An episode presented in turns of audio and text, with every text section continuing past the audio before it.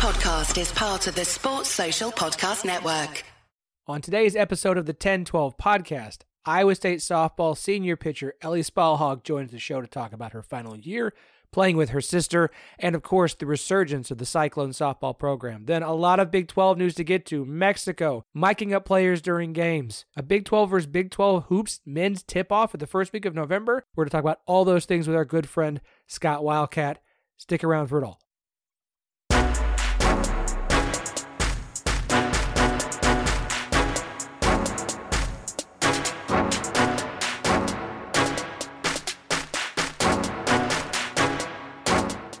Welcome to the 10 12, a podcast that covers all 10 teams in the Big 12 Conference, plus BYU, Cincinnati, Houston, and UCF. We are the flagship show of the 10 12 network and partners with Sports Drink, the water cooler for all things sports and not sports, a fantastic podcast network in their own right. I'm your host, Philip Slavin. Thank you for joining us this week. A fantastic episode we have for you today. Iowa State senior softball pitcher Ellie Spelhaug joins the show to talk about her last year, Scott Wildcat, host of Boscoe's Boys, is here to talk about a bunch of Big 12 news, Big 12 Mexico, a potential Big 12 versus Big 12 basketball tip off at the beginning of the season in early November, and access to Big 12 players and coaches during games, potentially miking them up. A lot of Big 12 news this week. I will note this.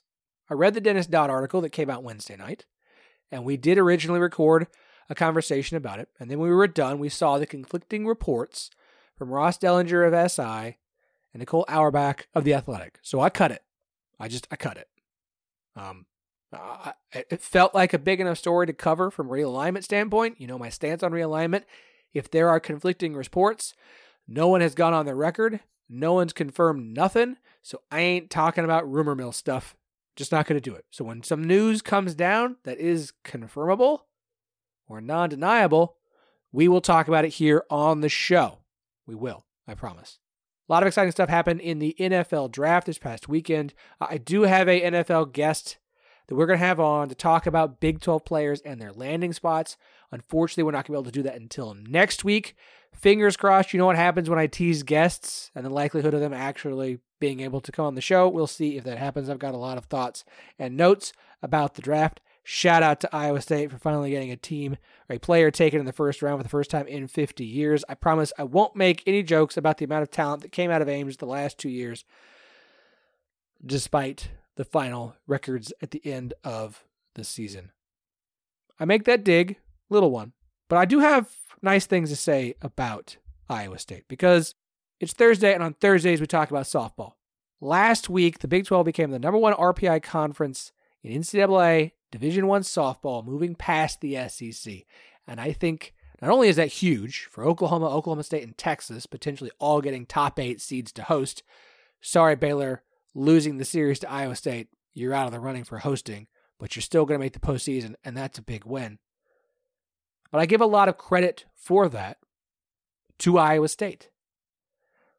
Iowa State's late season resurgence has played a big part, I believe, in why the Big 12 has moved up. Obviously, having Oklahoma, Oklahoma State, and Texas all in the top 10 in adjusted RPI plays a big part in that.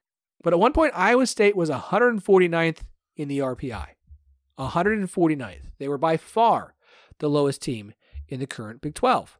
At the time of recording this, it's Wednesday night, Iowa State is 73rd in the RPI. Still the lowest ranked in the Big 12. Texas Tech is 66th. Kansas is 56, but Kansas will move up thanks to a Wednesday night win over Wichita State, I fully expect. Texas Tech's not going to do anything because their season is over. They've chosen uh, to do nothing with their idle week here, the last week of the regular season. Huge games this weekend, folks. Huge games. But Iowa State has gone all the way from as low as 149th to now 73rd. That's a massive jump. This Iowa State team is playing the way we expected coming into the year. It's too little too late. There's no way they're making the postseason, barring winning the Big 12 tournament. And the way that they're playing, I mean, I'm not going to put it out of the realm of possibility. I'll give it like a 0.1% chance.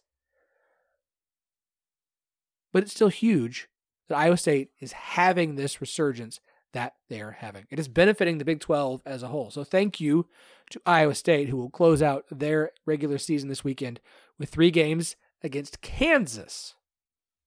A team I also don't think will be making the postseason. Yes, they're 56th in the RPI. Yes, knocking off Iowa State in three games should move them up some, but at best the record would be 25 and 24 plus whatever happens in Oklahoma City. They're not making the postseason either. We've talked about this already. There's no reason to rehash that situation. But props to Iowa State going out strong, sending their seniors out in style, getting a big series upset win over Baylor this past weekend, knocking off Drake in the midweek, just keeping this winning streak going. Look out, Kansas. Iowa State's coming to town. They're a dangerous team. Speaking of dangerous teams, Oklahoma softball. no kidding. Some discussion had, a question was asked of Patty Gasso about Oklahoma hosting a softball game at OU's football stadium. And I think that would be incredible. Look, we've seen the Big Ten, Iowa, host wrestling matches in a football stadium out there on the gridiron.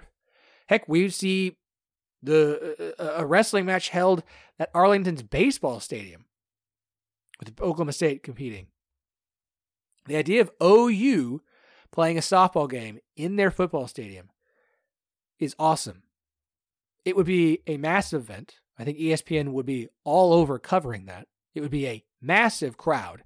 And if they got somebody to show up for that game, if they booked somebody big, Florida State, Tennessee, Arkansas, any any SEC team, if they did it next year before they moved to the SEC, then you put a team people know, even even general people know. Hell, you put a Bedlam game in there, goodness, that's a sellout crowd.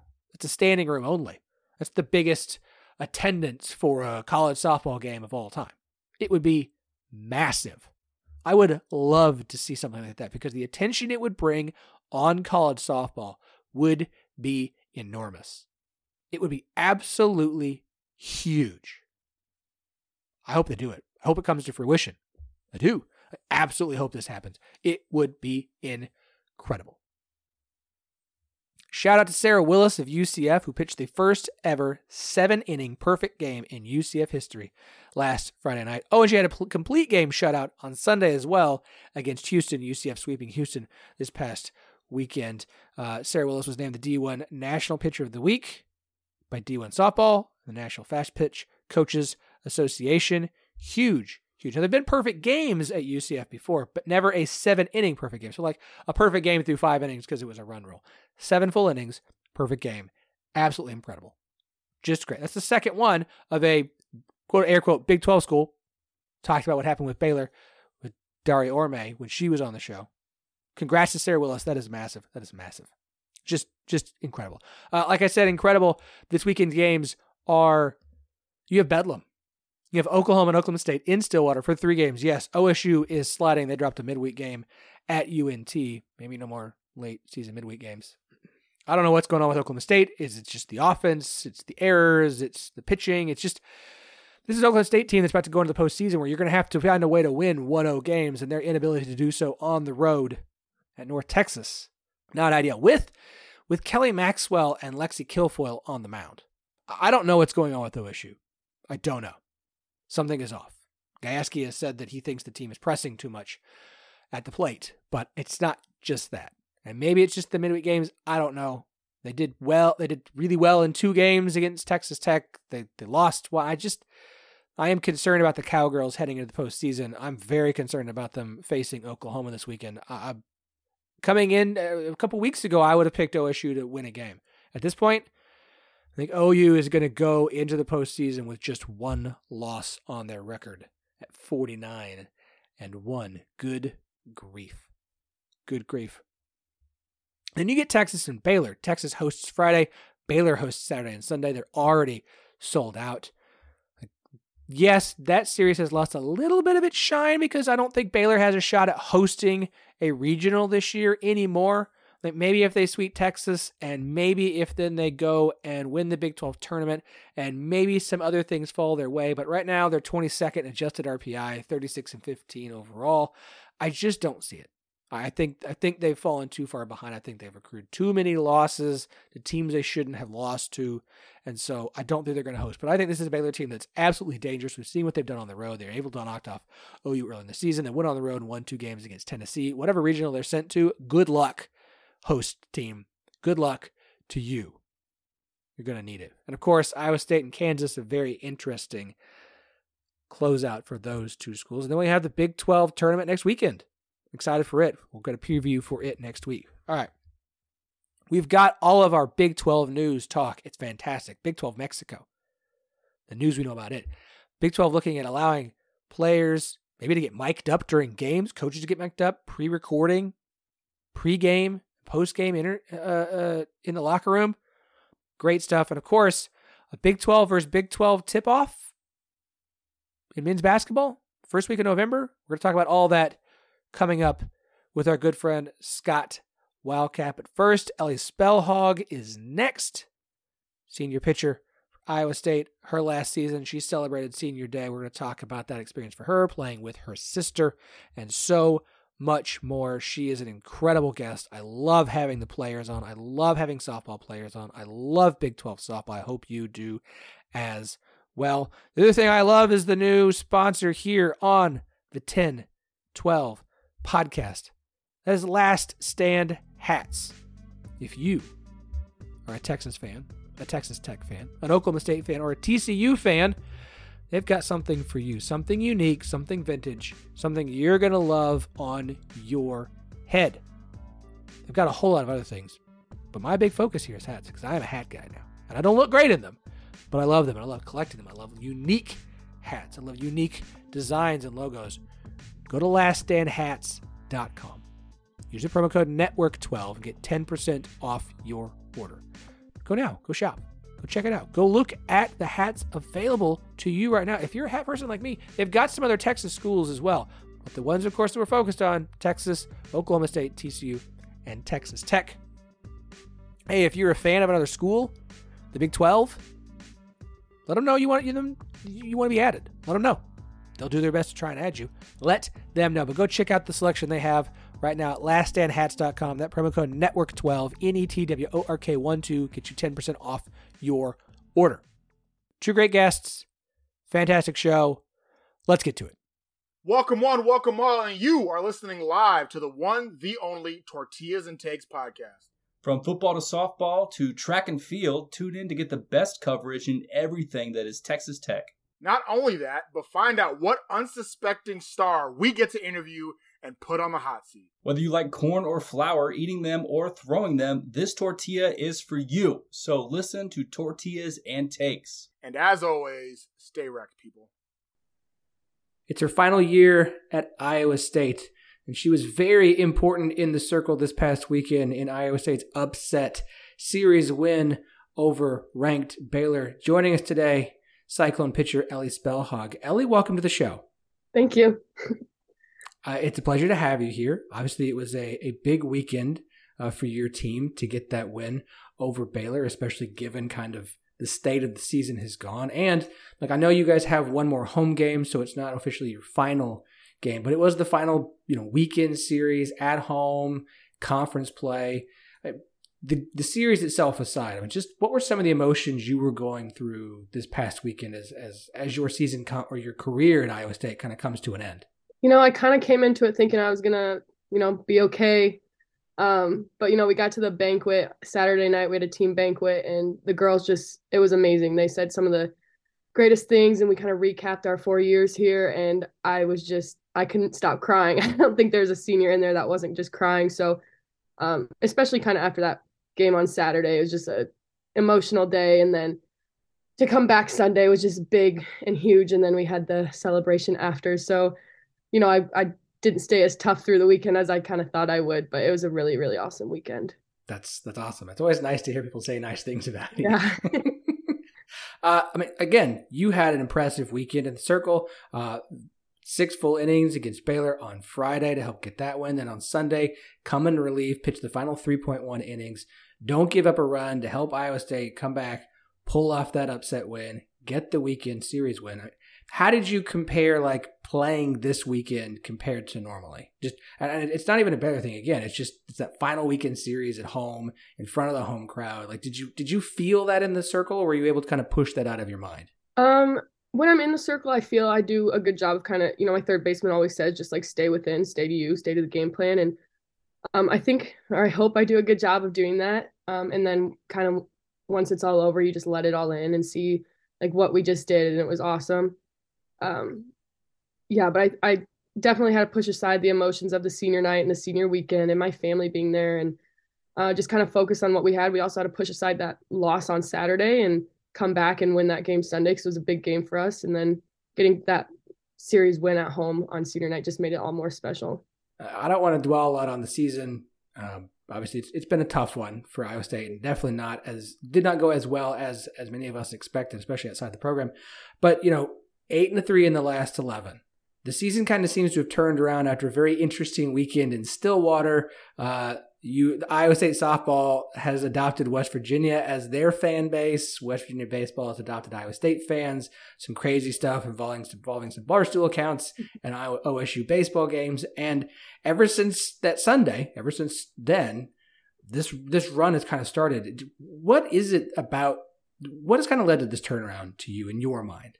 Um, I mean, the biggest thing we can think of is just the kind of frustration we felt after leaving the Oklahoma State and West Virginia baseball game. I can't say if that was a big turnaround, but just the way we were kind of treated as we walked out, uh, I think just motivated us a lot. And we knew we were going to win that next game. And then it's just kind of continued on. And I've kind of, you know, this is the team I know and recognize, not kind of some of the games earlier in the season, but this is how we know how to play softball. And it's kind of coming to light. And we get to show all of our new fans like who we really are as a softball team. So it, it might have been a little late, but better late than never. I mean, not a bad way to end the season, especially in your in your final year. I mean, how how how fun is it for you, or just like what's your reaction to this whole West Virginia fans are now cheering on Iowa State softball and have adopted you as their program? Uh, one of the funnest things I think for a lot of us after games is once everything's settled down, kind of going on Twitter and seeing all of our new fans tweeting at us and being so proud of us, and people are coming up with some really funny things. You know, I just saw one the other day saying, you know, what about a West Virginia and Cyclone softball scrimmage at the Field of Dreams? And so that just some stuff people are coming up with is definitely a lot of fun. And, you know, we like to kind of interact with people out on Twitter. And um, it's just been a really, really cool thing. And we've definitely brought a lot more fans to Cyclone softball and they supported us whether we're winning or we're losing. And thankfully, they've been a part of the winning part of our season. So so we're gonna West Virginia fans, you get some credit for this turnaround. We'll Definitely. give you a little bit. uh, obviously, uh, you and your sister Carly have been on this uh, team since 2020. Uh, this will be your final season. She's going to stick around and use her COVID year for one more year. But what's it been like to be able to play with your sister in this program for for all this time? I think there's that sort of like comfort in knowing there's someone like my sister that I can always go to on the bad days and good days and that's definitely grown since our freshman year. I, there's obviously a lot more people on the team I feel that close connection with. And, uh, but getting here, it was a lot less scary. I had already had a year of college under my belt. So I think me being there for her as well and just kind of going through it together was very meaningful. And I'm excited for her to have a year, you know, without me to experience maybe that. But um, I think it just kind of made this experience mean a whole lot more getting to do it alongside my little sister. Okay, so I have to bring up that year in college you mentioned. For those who don't know, you played basketball for Bradley, if I am correct. Yes. yes. Uh, okay, this is a new story for me. So you're gonna explain to me how you went from playing basketball at Bradley to softball at Iowa State. Yeah. So I, in high school, I was recruited both basketball and softball. Um, I was recruited at bigger schools for softball, but my I just really really love basketball. I always have. It's just faster paced, a lot of fun, and I I knew I wanted to play basketball regardless of size. And so I ended up going to a mid major D1 at Bradley. Um, I loved it. I made a lot of friends, got to play the sport. I really enjoyed playing. Just um, overall, at the end of the season, wasn't the fit I could tell. And I wanted, I wanted to go to a bigger school where there was football and all that fun stuff. And I knew that route was going to be softball and softball was going to take me there. So I took that risk and jumped in the transfer portal. And I pretty much knew because my sister was also kind of going through her decision making process, and I pretty much knew wherever she went, I was going to go. So um, I was kind of following along with her. And then when I got in the transfer portal and Iowa State reached out to me, um, you know, they took a chance on me and I took a chance coming here, even though I haven't really played softball in a year. And it's worked out, I can say. So, all right. Uh, we've had Coach JB Pinkerton on the show a couple of times, and I am uh, quite fond of him. Uh, but I, I would love to know your impression of, of, of Coach Pinkerton. Yeah, right away, I just enjoyed the connection I had with him, and that was a big reason I was leaving where I was to come to Iowa State. Was I wanted to feel like a little bit more connected to my coaches, and right away, Coach Pink was, you know, always checking in on me, asking if there's anything I needed, and um, and just was I could tell was excited to have me here, and that was like a really great feeling to feel like you know Iowa State wants me here, and um, and then I got to meet Coach Court and Coach Kate, and they've been awesome. Coach Kate is probably my favorite person I've ever worked with in any of my sports. She is one of the absolute best human beings I've ever met, much less a coach. And um, yeah, but there's never been a day that Coach Pink, it's not known that or that I haven't known that he's there for us no matter what. If it's softball related. He's written me letters of recommendation, helped me get into grad school. He's always just been there. There's never been a question about that. And um, he's a phenomenal coach. We've done really great things. I mean, our second year here went to regionals and that was awesome. So yeah, just a great coaching staff overall here. And I'm pretty lucky to that they took that chance on me. You're going to have a lot of time after the end of the season to kind of decompress and process a lot of stuff about this year and your, your time in, in Ames. But, you know, as you kind of stop and look back and think, what are some of the moments from your career at Iowa State that really kind of stand out to you? Um, definitely from my first year, we had one of our pitchers was hurt. So we had three pitchers and we were the youngest bullpen in the nation. All three of us being freshmen that were able to pitch. So that is definitely something I'll always remember. I think that's pretty cool. Um, and then COVID happening, but then coming back and being the best, one of the best teams in Iowa State history with being ranked. And I think those weeks where we were ranked and coming to practice each week, seeing we were ranked again was just some of those like core memories I'll definitely always remember. And then regionals. And then I think one of my big ones is the first time we beat Oklahoma State last year. That fan base is always fun to, or well, we beat them at home last year. And I don't know, just we love playing them. It's a great team to play, and they've always been so such a strong softball team. So I think those games, and then the obvious bus rides and late nights and all those things, I think is what I'm gonna miss more than the actual game. Well, that kind of answered my next question of what do you think you're going to miss the most when that when your career here is done. Uh, yeah, I imagine the the time where you're just together, um, able to just kind of connect and and spend time together and bond is just uh, that just seems incredible.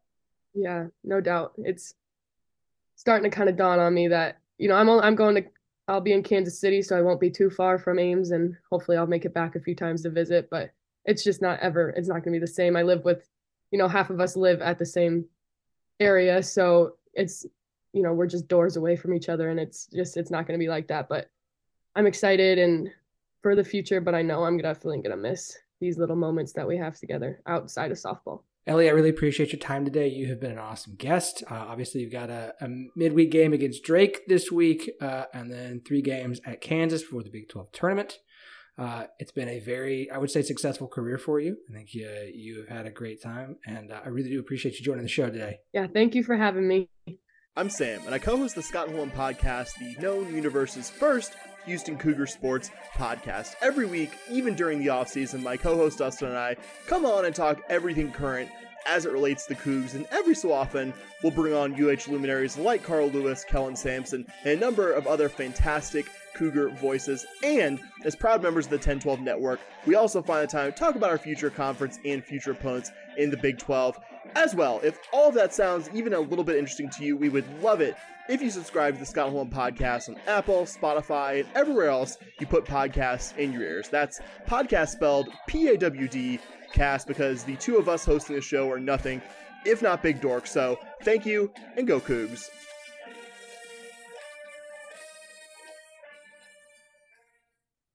There is a lot to discuss in and around the Big 12, a ton going on. And as I continue to add to my list of topics to discuss, from Mexico to behind the scenes access and a Big 12 versus Big 12 non con event. I cannot do all this by myself. I cannot rant, rave, and just talk alone. I need somebody who has uh, strong opinions to help come in and back me up. And I immediately thought of, oh, well, duh, that would be the host of the Boscoe's Boys, the leader of the Boneheads himself, Scott uh, Wildcat. Scott, welcome back, man. Hey, I'm always happy to be on the flagship show, the 1012 Network, my favorite podcast that I listen to every week. And I want to say if there's anyone who is coming to this show just because of me this week, you're doing yourself a disservice. Uh, you're putting out great content spanning the entire conference, spanning all the sports. Uh, so if, if folks are just like, oh, you know, I know him, he's a loudmouth, I'm a K State fan, make sure you're listening to the 1012 network multiple times every week all through the off season, like three or four times during football season. It truly is the best podcast that covers the entire conference. I appreciate that, man. I really do. And uh, I promise I will get you the Venmo money for saying that here in just a minute. Uh, like I said, we have a lot to get to. There's a lot of news that's come out this week. Uh, some not officially confirmed, but seeming like it's close. Some confirmed. We're going to get to all of it. Let's start off with Big 12 Mexico. Uh, it's been kind of a story that's been bubbling for a little while, ever since Brett Yormark kind of mentioned it very loosely without much detail. Now we have more detail. First reported by the Houston Chronicle, also uh, reported by The Athletic. Here's what you need to know.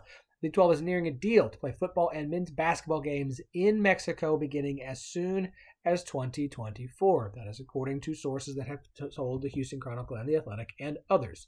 Uh, the agreement, which is not yet complete, would last for multiple years it's not a one off kind of thing. Football games would likely take place in Monterrey, means basketball games in Mexico City with the potential for more sports in the future. We've heard women's soccer and baseball both mentioned. Specific dates and times are not involved yet. However, if you're a Kansas or Houston fan, go ahead and get your passports updated, as those are the two teams mentioned uh, potentially for the Mexico City basketball game, according to multiple reports. Uh, why is the Big 12 interested in doing this? Well, for one, Brett Yormark, and he likes to do unique things to continue to grow the Big 12 brand. He has said since he arrived, it's about growing the brand, growing the brand, growing the brand. So as long making it younger, hipper, and cooler. The Big 12 didn't have much of a brand for the long time, like the SEC and the Big 12s, which is or the Big 10s, which is quite strong. We all know those conferences quite well. I mean, literally, we've had the, the comment made that people knew about Kansas, but not that they were in the Big 12. I don't think there's any confusion. Now, you might not know where Rutgers or Maryland are anymore, uh, or Texas A&M for that matter, but you know the SEC and the Big Ten more than most people know the Big 12. So growing the brand is vital if you want it to be the third strongest brand in college athletics. This is an interesting proposition. Uh, Brett Yormark is apparently intrigued by the international success of various pro sports. College football has, of course, played regular season games in Dublin. Uh, we've seen games in te- uh, in uh, Japan in years past. This would be a larger integration of the Big 12 into Mexican sports market than what we have seen from the Big 10 in regarding going to Ireland. Of course, the Big 12 is pitched other crazy ideas like the partnership with Record Park in New York City. We haven't found out if it's going to happen or yet. Uh, Big 12's NFL combine like thing in Frisco. I mean, Brett Yormark continues to push the bar on what the Big 12 should be trying to continue to grow its brand and reach out to what the players want to hear, what future players want to hear, what the younger audience wants to hear.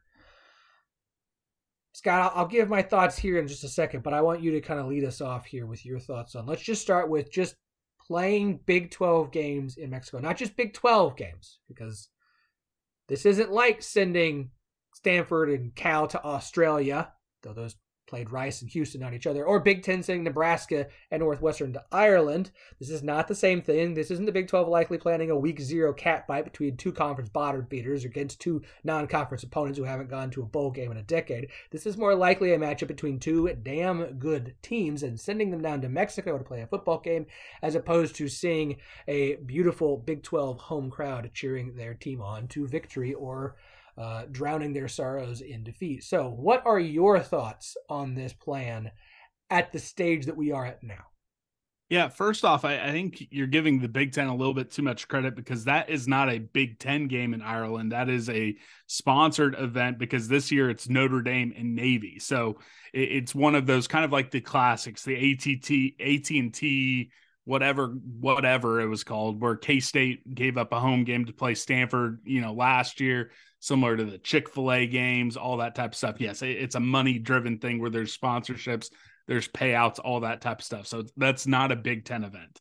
Um, but w- when you start talking about Big 12 football games in Monterrey, if you start talking about Big 12 basketball games in Mexico City, I think my initial instinct is oh wow you know i i, I like this idea and, and it's and it's uh you know there's a few aspects to it. The first off i'm on board with a lot of the younger hipper cooler stuff. I i, I see what brett yormark is trying to do. He is trying to do new things. He is trying to make the big 12 because here's the thing you're you're not going to have this idea of oh these massive uh college historic campuses, you know, you're you're never going to be the Big Ten.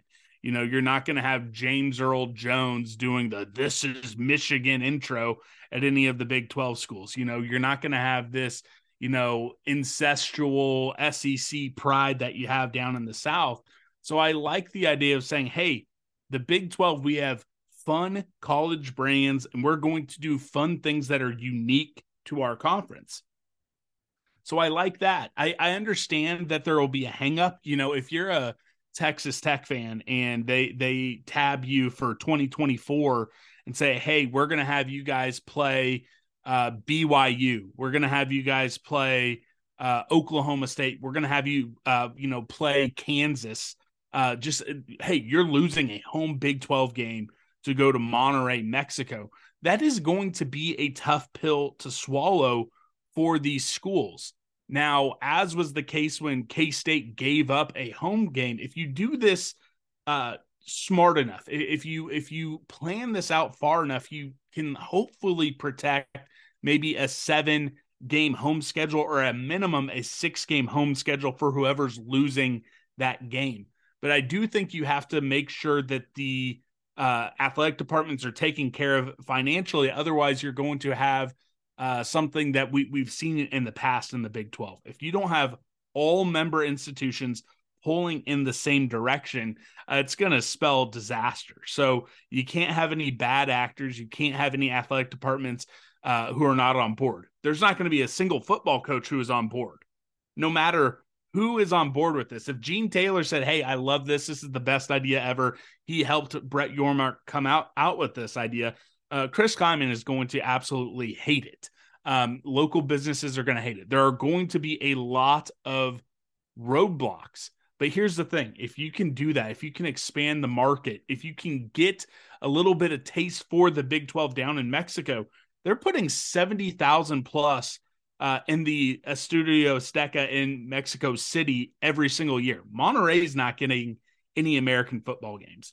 Uh, they're they're doing twenty thousand for baseball games. They're getting twenty thousand for NBA games down there. And I'm not saying the Big Twelve is at the same level of these professional sports, but for basketball, it's the best college basketball product you can have. They want to see more basketball. Hey, it is a damn good football product. Hey, Monterrey's never getting anything like this. And I think the the thing that some Big 12 fans aren't realizing this is a step to get international TV rights deals. How many times have you seen on Twitter, oh, someone's in Cabo uh, doing something, and how, how can I get across the VPN to watch my team play?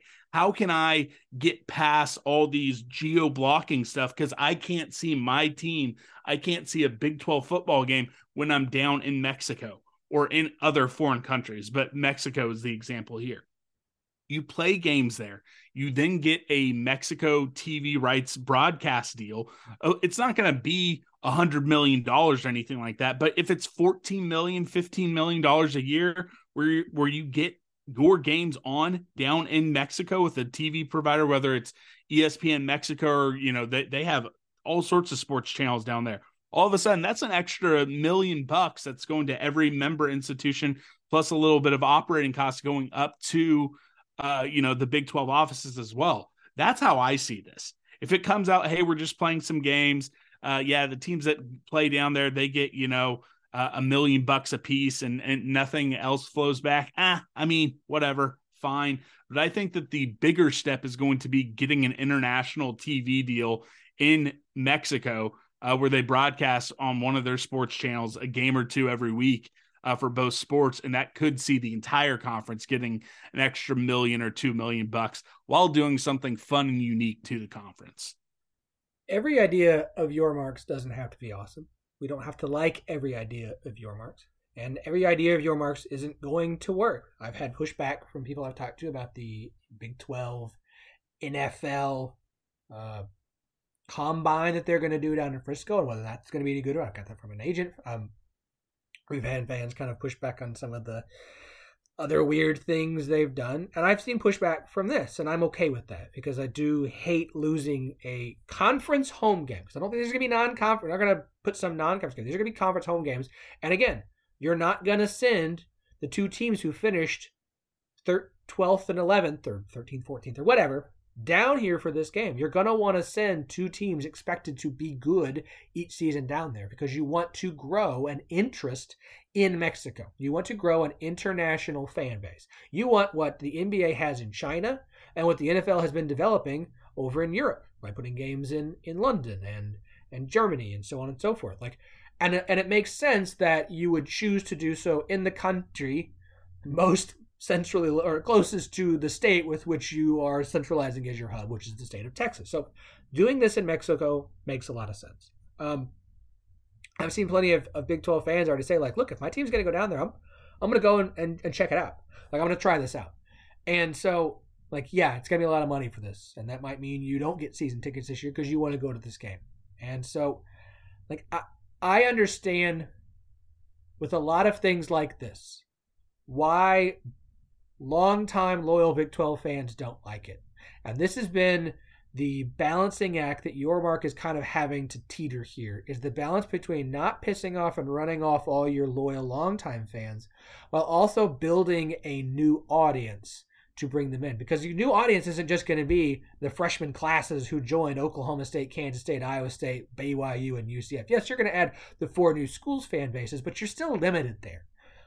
You see the numbers that Big Ten teams, certain Big Ten schools do, that SEC schools do. Those aren't alumni. They're not just SEC fans that are watching. They are finding ways to get more people, eyeballs on their product. So that's the that's what Brett Yormark's goal is, and it's not going to put up those kinds of numbers, and some of it's going to be incremental, and some of it's going to be look, some of this might stink for you, fan A or fan B, and I understand if you don't like it. I do. Please understand this isn't some like get over it if you are upset by this and the idea that your team might have to go down to Mexico, and if it's anything other than just like it's gonna, it's going to be hard and I'm not going to get to go, and it's not something else about Mexico you want to feel a certain way because you watch too much of a particular couple of news channels 24 7, like I'm fine with that. I don't hate it. I don't know how I feel about it just yet. And I kind of feel like I need to see it happen. But again, I think the big point here is growing a fan base in Mexico.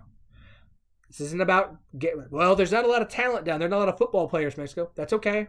You're not seeing a ton of players from Europe coming and joining the NFL, and yet they still want to grow a fan base out there because it doesn't matter if they play. You just want them to care enough to watch and cheer and buy merchandise and want to come and check out the team. There's some Chinese players in the NBA. Yeah, is is a quarter of the NBA now from China? Nope still good to have that giant country having a giant fan base there. So if anyone's talking about like, well, it's not going to be great for recruiting, who cares? Like that's okay. That's that's not the concern. It is younger, hipper, cooler, expanding the brand and expanding the fan base. It's worth a try.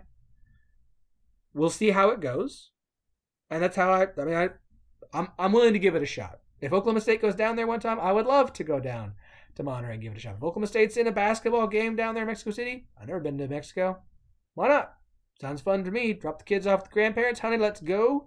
Uh, we'll spend one day at the game and three days doing whatever you want. That's fine. Just let me drink some cerveza and have a good time. So uh, this will be an interesting story to see how it develops. Obviously, the Big 12 uh, leaders are in Arizona right now. I expect we'll hear more about this this week. Hell, by the time this episode goes up, by the time I'm editing this episode, there's probably going to be confirmation of what's going to come down because that's what happens all the time.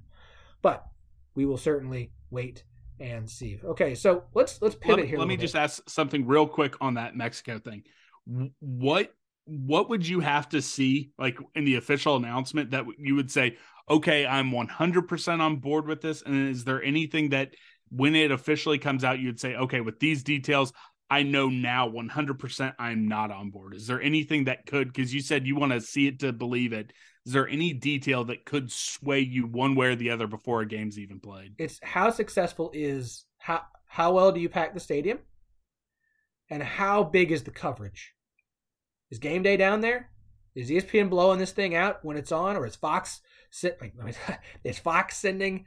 Well, the Fox wouldn't. Is ESPN sending game day down to Mexico? Right? Is this a big deal? Are they treating this like some marquee, super cool event, or did Big 12, ha, they played a game down there. No one was there. Like, what is, I, I can't tell you that there's anything that they're going to announce beforehand that's going to convince me this is a perfect idea. Um, I want to see how this goes.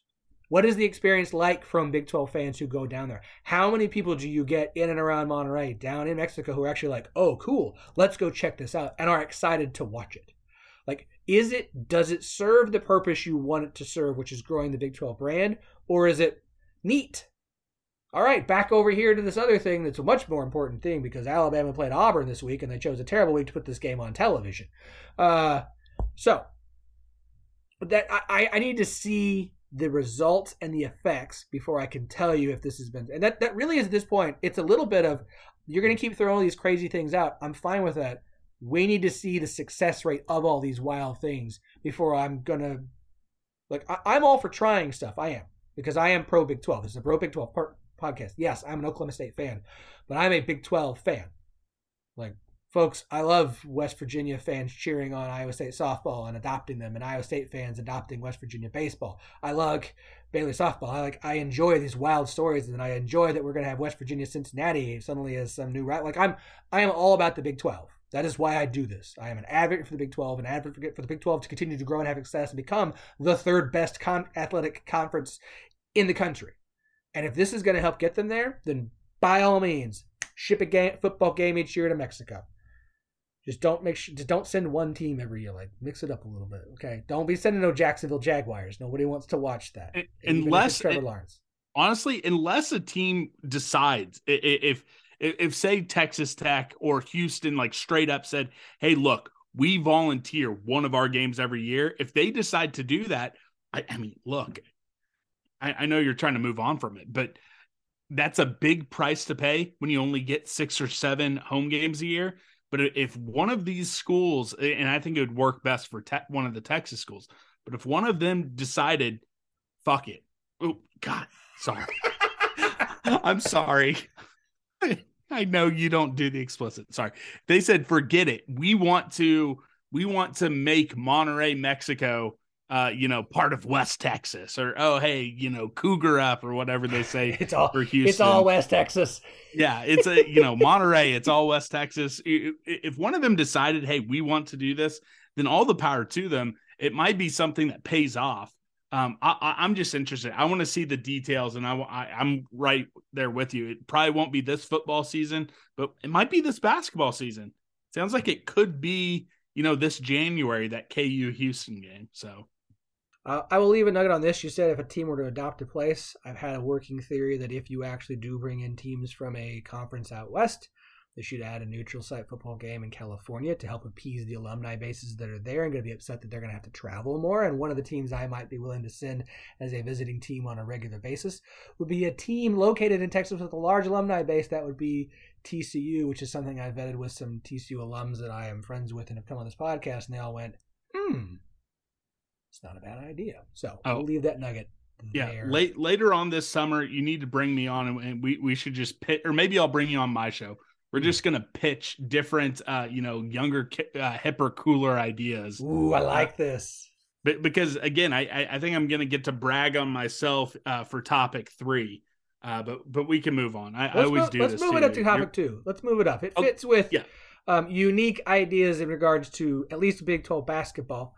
Uh, there was a very interesting interview, uh, and, and, we pulled a, a, very specific quote from it. Uh, this was uh, from Chris Gardner posted this clip from the Houston Roundball Review.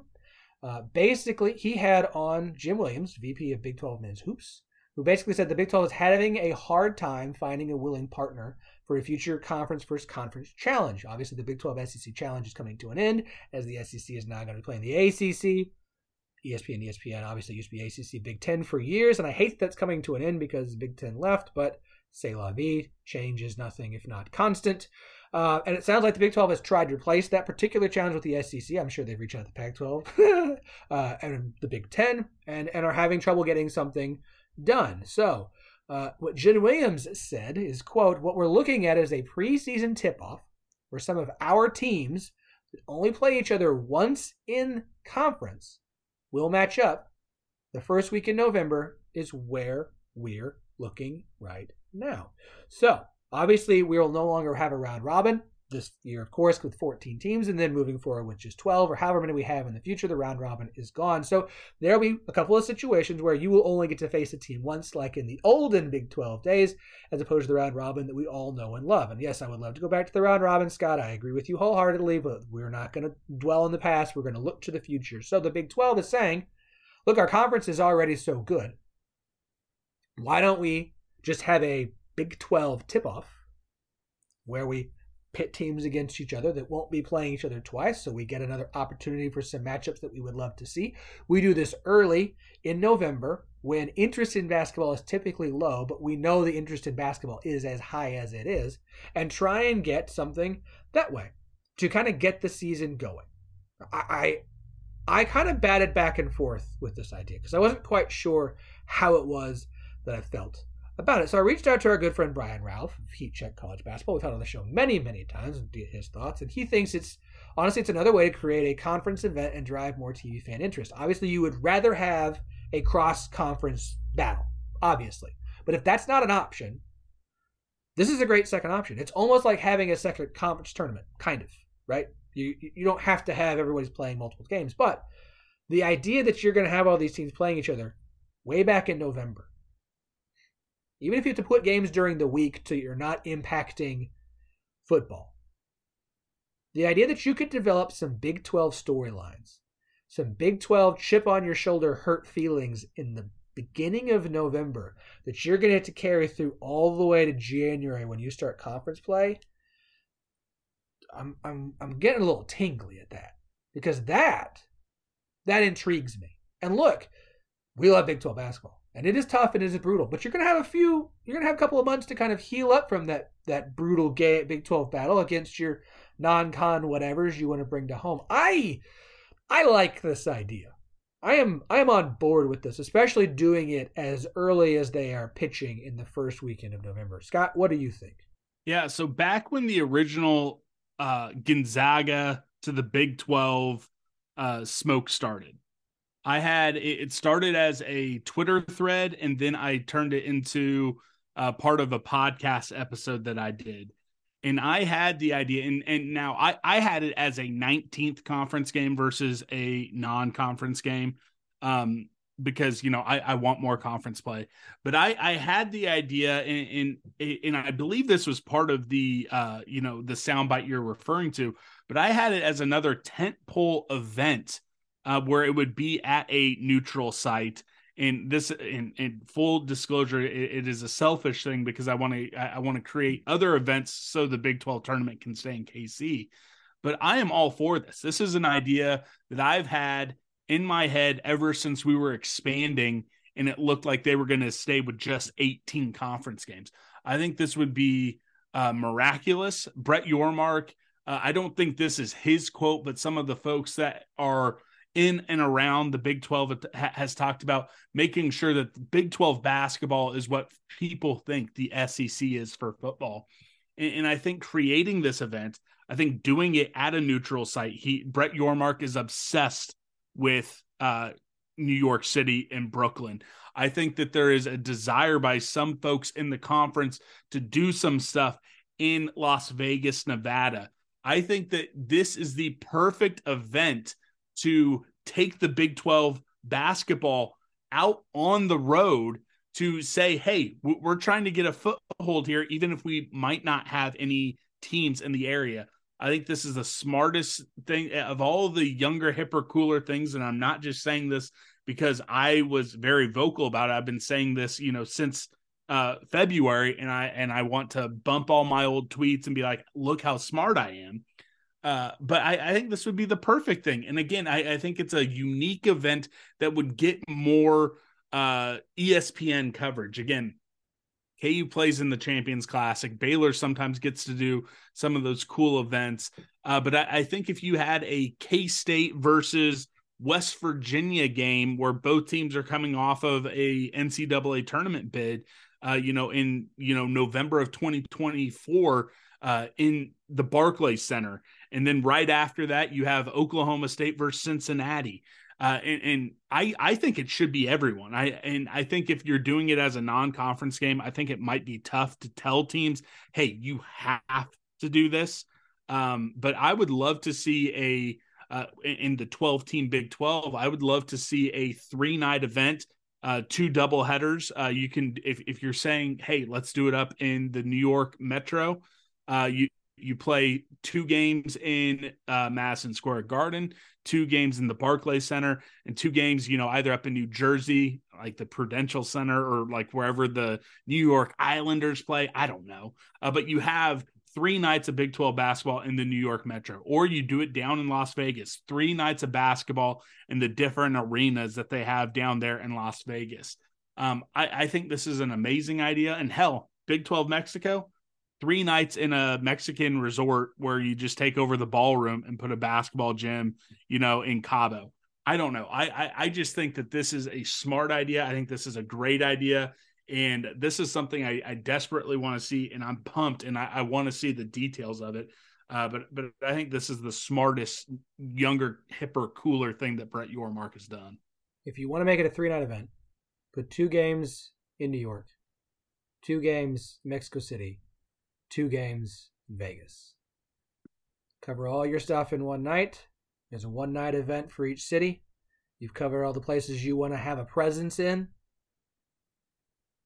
Yeah, no, like, and, and that, you could rotate them each, but, but like I think if you have it set as we will have this way on a regular basis, and try and keep teams as regionally as we can, so their fans can try and get down there. Makes sense to have Texas teams, Oklahoma State down in Texas. Makes sense to have BYU and the Kansas OSU out in Vegas, or whoever wants to go out to Vegas, who wants to go to New York. I know OSU would go to New York in a heartbeat because Boynton loves taking those boys up to Brooklyn because it's a Brooklyn boy. Like I just I you can there's a lot of different ways you can do it, but it gives you a unique opportunity to have that presence in those places you want to be. I love that pitch by you. That's fantastic. I I'm all on board with this. I'm I'm. I'm ready to start go. I'm ready now. Let's do it. Right. Let's just go. Yeah. There, there, there there's one other spin on this, and I want to give credit to Tim Fitzgerald of Go Powercat uh, because when I had my episode uh, on Boscoe's Boys, when I had my Twitter uh, string, which I entitled "How to Save the Big 12 from Adding Gonzaga," um, because I don't want to. Uh, but th- that can be again that can be our summer conversation because I have a ton of ideas for Big 12 basketball. He said that you could do it uh, down in the Dallas Fort Worth Metro the same weekend as you're playing the conference championship game in football. Now that might not get as much uh, you know pub. I think there's a way you could own a Tuesday, Wednesday, Thursday in November, or maybe Monday, Tuesday. When I don't know how you'd want to do that, but uh, you have all the you have the football game down there, and it could be like, all right, hey, uh, this is right before conference play, anyways. It's, it, would have to be in December, uh, but you, you know you have multiple arenas you could be playing these games in in the Dallas Fort Worth area combined with that Big 12 championship game, just kind of take over the Metroplex uh, for five days down there at, in the buildup for the uh, Big 12 tournament or championship game. Uh, so I think there's a lot of fun, unique, and creative ways you could do it. I'm just pumped that it sounds like a version of it is going to come to fruition. I think if they're going to do the first weekend in, or the first week in November, if you want to, if you don't want to just do it all during the week, then stack up a few by or idle weeks for Big 12 football that weekend. Make it a lighter load. So instead of having six games that week, you only have three games that week, and half the conference is off. So now you're not having as much competition when you have three football games, and oh, you also have six basketball games, or half of the basketball games on Friday and half on. There's so many ways to go about this. I can't wait to. I, I hope this comes to fruition. Of everything we're going to talk about, I hope this comes to fruition. I hope this happens. I can't wait to see the details of it. I think this is a great idea to basically almost start your season. If you can have one other game at the end of October, or whatever, but basically start your season by saying, "Hey, remember who the best conference in college basketball is? It's us. Come watch us. Week one. Let's go." Okay, week one. You can watch the Champions Classic next weekend. That's fine. You can watch Duke open up against Fairleigh Dickinson. That's cool. Or you can watch the Big 12 battle week one. But ring it on. Love it. Okay. Topic number three, not quite as fun, I think, as the other two, but it's still worth discussing. This article coming out from Ross Dellenger by Sports Illustrated uh, on Wednesday as well. The Big 12 exploring a plan with its media partners to modernize the broadcast of its football games, including having live in game interviews, more access to locker rooms before and after games, and recording live audio of its coaches before the game and beyond during meetings there this week. Obviously, this is coming out because Big 12 leaders are all in the same place and there's lots of talking going on, so media's there.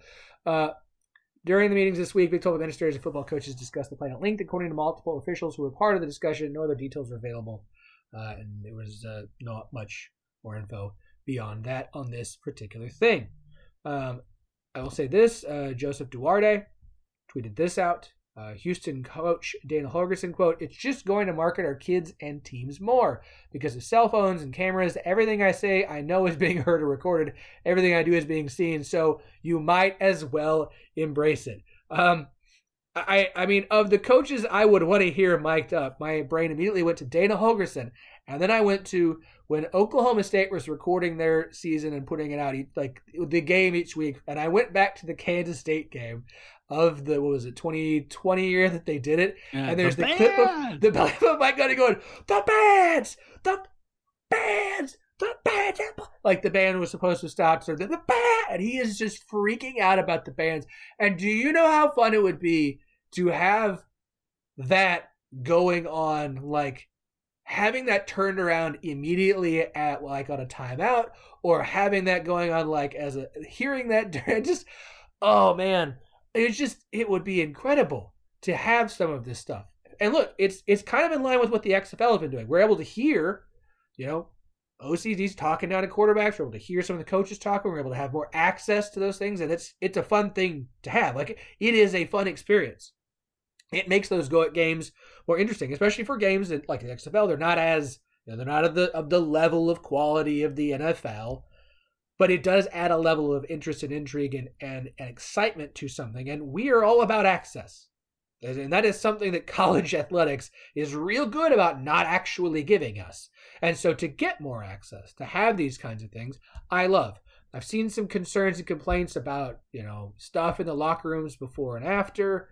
Like, lose them shower first. Like, okay. I'm pretty sure since these are a lot of them young kid young men like we're gonna make sure that they're not just walking around. Like, calm yourselves, you freaking weirdos. I, like, I love the coach idea. I love the idea of in-game interviews. I think those would be great. I would love like a, a distraction for a player to have it, maybe, or it'd be really cool to talk to a defensive player while the offense is on the field about what just happened on a big stop. Right? It would be cool to hear from the offensive coordinator about some big play and maybe a little nugget about it. We get some of that from the sideline reporter, but I like the idea of having more than just what we get.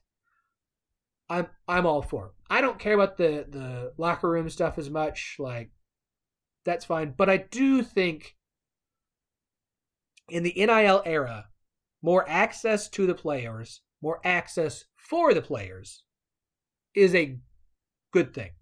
Are there going to be downsides? Are there going to be players who say stuff they shouldn't? Are there going to be coaches who say stuff they shouldn't? Of course. That's just how life works. Um, it does put more pressure on coaches. To quote Mad Men, that's what the money's for. But I, the idea is good. I like the concept. I like the the fun that we could have with this. Yeah, uh, uh of all the things that we're talking about today, this is the one that doesn't move the needle a ton for me. Um, just full disclosure, I actually, you know, Uh, K State played what 14 games last year. I think I went to nine or 10 of them. So I actually don't watch as much uh, college football on TV as as I'd like. You know, uh, I, I, don't tailgate a bunch. I, I, I stop uh, in Topeka, watch as much uh, college football with my dad before we head off to the K State game. Walk in the stadium about an hour before. Um, but this one doesn't like move the needle. I'm not nearly as excited for it as you are. Uh, I think it will create some viral moments, which is good for the Big 12. And I, I think uh, something that Yormark's doing and the ADs and university presidents are on board with it. Um, do whatever, you know, makes your TV partners happy. Um, you know, I, I think going kind of uh, above and beyond, we, we saw it with the Big 12 tournament. Um, and, and I think probably the beat writers aren't going to love this um, because the, you know the TV folks are getting more access, getting more stuff than they ever did. You know, uh, the beat writers they had to go up to the hockey press box above, uh, you know, the rafters up at the Big Twelve tournament. Uh, they didn't love that. While ESPN got more access, they did more in-game interviews. It really resembled more of the TV broadcast for the NCAA tournament with how much they had going on in game. Uh, I think it's fine, but I, I, think the biggest thing is with with this is, hey, TV partners, we will give you all the access you want. We're willing to do uh, the things that uh, the other conferences won't. You know, it's the uh, the meme of the pick me boy or the pick me girl. You know, hey, you know, we're not like those others. We we will, you know, you, you want to, you know, go off roading. Okay, yeah, we're, we're the one to pick. You know, c- come do whatever you want with our conference. Uh, this is getting a little weirder than I wanted it to. Yeah, it, you've gone um, down a road. But, but yes, I, I should have just stopped. I should have just stopped and said, "Hey, look, uh, th- they're willing to give more access to the TV companies, and th- they're willing to be a willing partner for any changes or experimentation with the TV broadcast." I'm gonna stop before I say anything else too stupid. On, on that on that note, um, shout out to Zach Barnett of Football Scoop, who just put out uh, kind of an updated bit of information about this particular story. Uh, he says the plan is to begin some of all of these ideas this season. ESPN and Fox pitched the idea to Big 12 athletic directors and coaches during the league's spring meetings in Phoenix this week. Quote, it's not coming, it's now, a Big 12 coach told 247 Sports. The conference's TV partners, ESPN and Fox, also want to record pre and post game footage from within the locker room.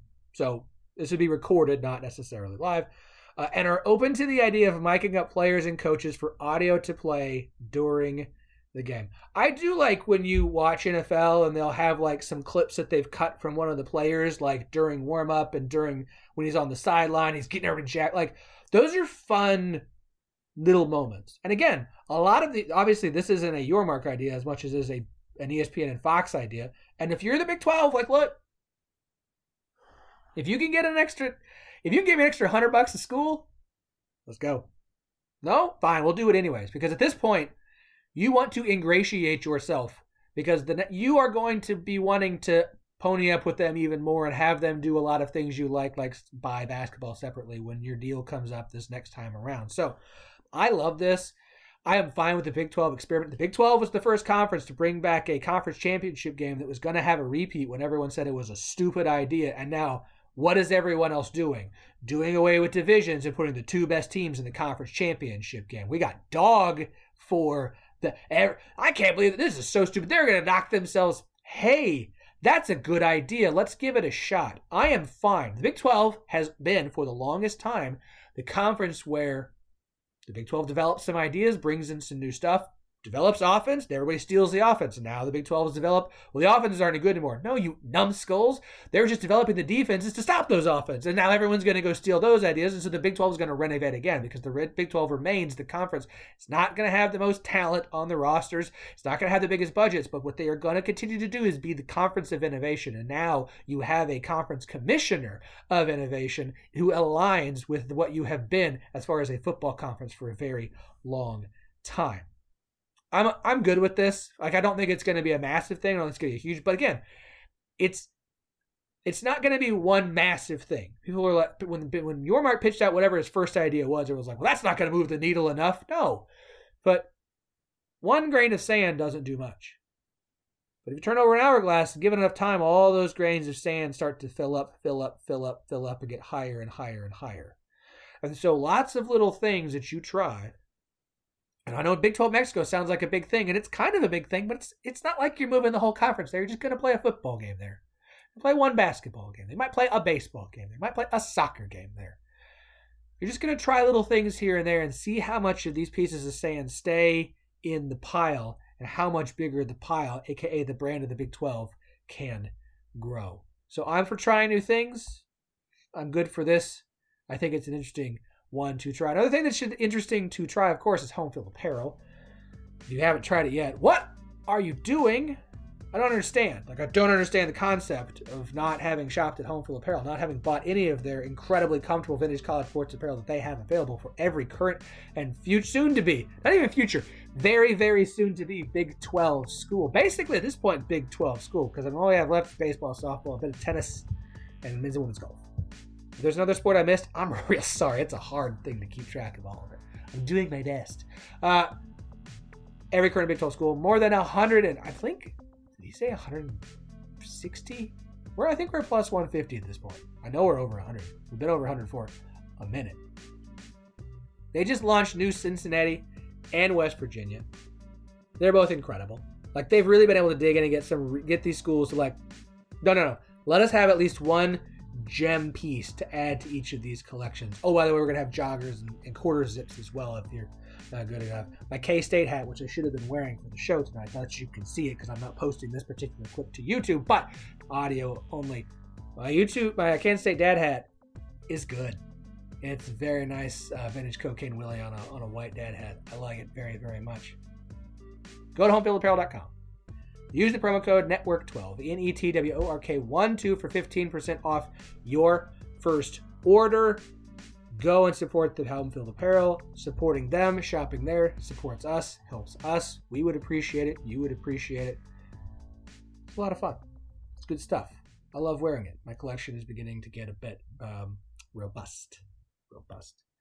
Do you want to know the official uh, K State what what what the uh, K State athletics branding folks call the cocaine uh, Willie logo? What? The Shaggy Cat. It's a miss. I mean, I agree. I I I uh, I, I know one of the people on there. I was like, just just go all in and call it the cocaine cat or the cocaine Willie. Like I get it. You know, we can't support drug use. And I understand that. Like you shouldn't. Drugs are bad. But uh come. Come on. Scott, uh, you have been awesome as always. I have some Kansas State football thoughts, but uh, we we're going to save those for another time because we have now hit max capacity and all the topics I think we had to get to. Scott, you are a pleasure as always. I appreciate your thoughts, uh, your brevity, and uh, your bluntness. Uh, do me a favor, Everybody go listen to Boscoe's Boys. Just go do it. I don't care if you're a Kansas State fan or not. It doesn't matter. Like, we have a number of shows in network. Don't ask me how many because the numbers fluctuated quite a bit over the last two months, so I've lost track and I'm I'm too tired to remember. So I do know that Boscoe's Boys is our Kansas State show. And I know that Boscoe's Boys is a damn good show, whether you're a Kansas State fan or not. Because Scott's got good points on a lot of things that surround the Big 12, as you have just heard. So go check out Boscoe's Boys. It's available everywhere that you can find podcasts. Wherever you're listening to this, you're probably going to find Boscoe's Boys there. And if you don't, they're on Twitter. DM and be like, dude, your show's not here. I've been trying to find it on my particular form of listening on the, the Groovy podcast app, and they ain't no Boscoe's Boys on. I don't know if that's an app or not. Just, there's a thousand freaking every once in a while. I was like, how come you're not on this new one? It's like, well, I didn't know it existed and it didn't automatically populate there, but I'm happy to put it on there. Just let me know. So go listen to Boscoe's Boys. Uh, Scott, as a is a pleasure as always, man. Yeah, I enjoyed it. Sorry that you're probably gonna have to do a little bit more editing than you usually I'm, do. I'm just not gonna. I just I'm not gonna. It's just hey, you know what? It's not the that... first time. It won't be the last. And so every once in a while, you just, just slips through. Well, I, I used to I, have a, a, chicken cluck sound to cover over it, but I'm not gonna go find the yeah, I just don't want to. Well, I I mean, you've listened to our show. We we we let it fly. A little less now. Uh, you know, my former co-host Grant, he he was a little bit more uh free with the uh, f bombs, but uh, you know, it still happens. But I appreciate. I always love coming on. Anytime you need me, uh, let me know. And if if anyone out there wants to banter on Twitter, uh, I don't know how to not. So uh, you know, Yeah. at Scott Wildcat, at Boscoe's Boys. It's a blessing and a curse.